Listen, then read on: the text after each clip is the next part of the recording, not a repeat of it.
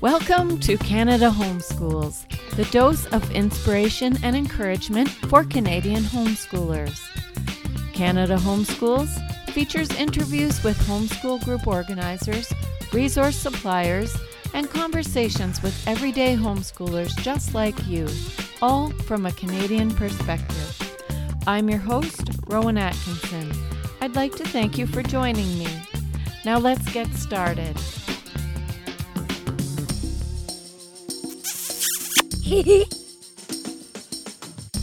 In 400 meters, Are we there yet?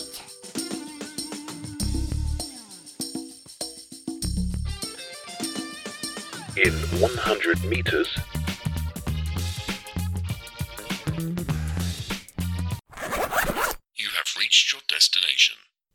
Today I'm talking with you about homeschooling and parenting. And sometimes homeschooling can be very challenging, and we think that it's homeschooling that's challenging when really it's parenting that is challenging.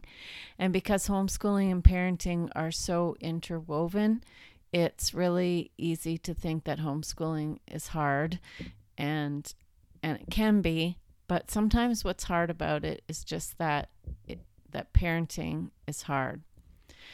So what can make homeschooling so hard sometimes is that parenting it's parenting 10x when you don't homeschool of course you're still parenting but there's that seven hour or more time frame each day when you delegate the primary academic instruction and behavioral correction to teachers and to the school Homeschooling is primary parenting all the time with few breaks, and while the lovely times are to be had, the issues are all up in your face all day long as well. So, when people are having a hard time, as I said, with homeschooling, it's usually not the actual education part, it's the parenting part of the children doing their work, or bad attitudes, or parental exhaustion that can make it difficult at times. Here's a case in point. I noticed that my kids were arguing a lot, and I concluded that they were basically sick of each other because they were together 24 7. This was because we were homeschooling, or so I thought. Some time went by, and one day I was having a conversation about it with my friend who didn't homeschool. She told me that her kids argued constantly as well. So I realized it was an interpersonal issue and not a homeschooling issue. My in laws were so worried about us homeschooling because they knew a socially backward homeschool family. They assumed it was because they were homeschoolers. But are there not socially backward children who are publicly educated? Yes, of course there are. It's so easy to put everything on the fact that we are home educating, and this can be why and this can be why we find it so hard. With the exception of a subject or two in the higher grades that we are not expert at, the academics are not actually super hard. It's learning to juggle the personalities, schedules, expectations, and the lack of breaks. In my experience of homeschooling, I think the academic pressures often got in the way of good parenting. Worrying about or insisting that the subject matter be completed and making that the priority and pushing that agenda through can stop us from setting aside the time to properly work through the attitudes and even the mindset struggles the child is having, or giving space for emotions, or ensuring that we are managing our own tempers and stress levels. So that leads us to the following questions What is an education anyway? Is there a bigger picture than all the facts and figures? And is the mastery of the facts and figures and the accomplishment of the schedules and chores more important than our relationship with our kids? Is it more important than taking the time to properly explore their character issues or even our own? Is there value in effort as well as in achievement?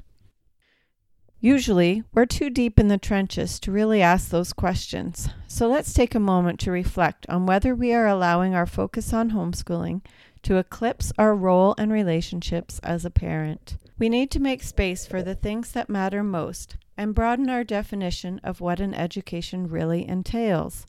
Don't get me wrong, we need to give our children a good academic education. But understanding this unique dynamic of parenting and homeschooling can help us to take a step back sometimes to get some perspective.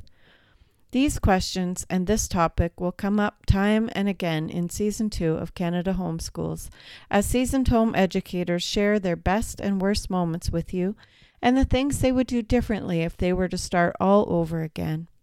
Speaking of starting again, I want to give you some updates on this podcast. First, I want to thank you for tuning in today and for sticking with us when there have been long pauses in the delivery of this content. COVID 19 has forced me to work overtime in my essential service day job and taken away any time I had to work on this passion project. Believe me, I would rather have been doing this. Things are slowing down again, and I'm excited to get back on track. Welcome to Season 2. We have some great interviews coming up for you with guests that you'll be so glad to hear from, like Lisa Marie Fletcher of the Canadian Homeschooler and Anna Willis of They Call Me Blessed. We'll also be covering topics like homeschooling in the holidays and the idea of professional development for homeschoolers. We'll even talk about the dreaded guidance appointment. I'll be talking about self care for homeschool mamas with Teresa Wiedrich in conjunction with the launch of her new book. And in our next episode, I'll be interviewing Christy Knockleby, who is a homeschool mom, blogger, and author from Northern Ontario. I'm so excited to be able to bring you these podcasts. If you would like to be on the podcast, let me know at info at headphonehistory.com. Together, we can bring Canadian homeschoolers their dose of inspiration and encouragement. Thank you so much for listening. You can find helpful links and show notes for this episode at our website, CanadaHomeschools.com. Please share this podcast with your friends and leave a rating and positive review on your podcast provider. This will help others find their dose of inspiration and encouragement. Happy homeschooling, Canada!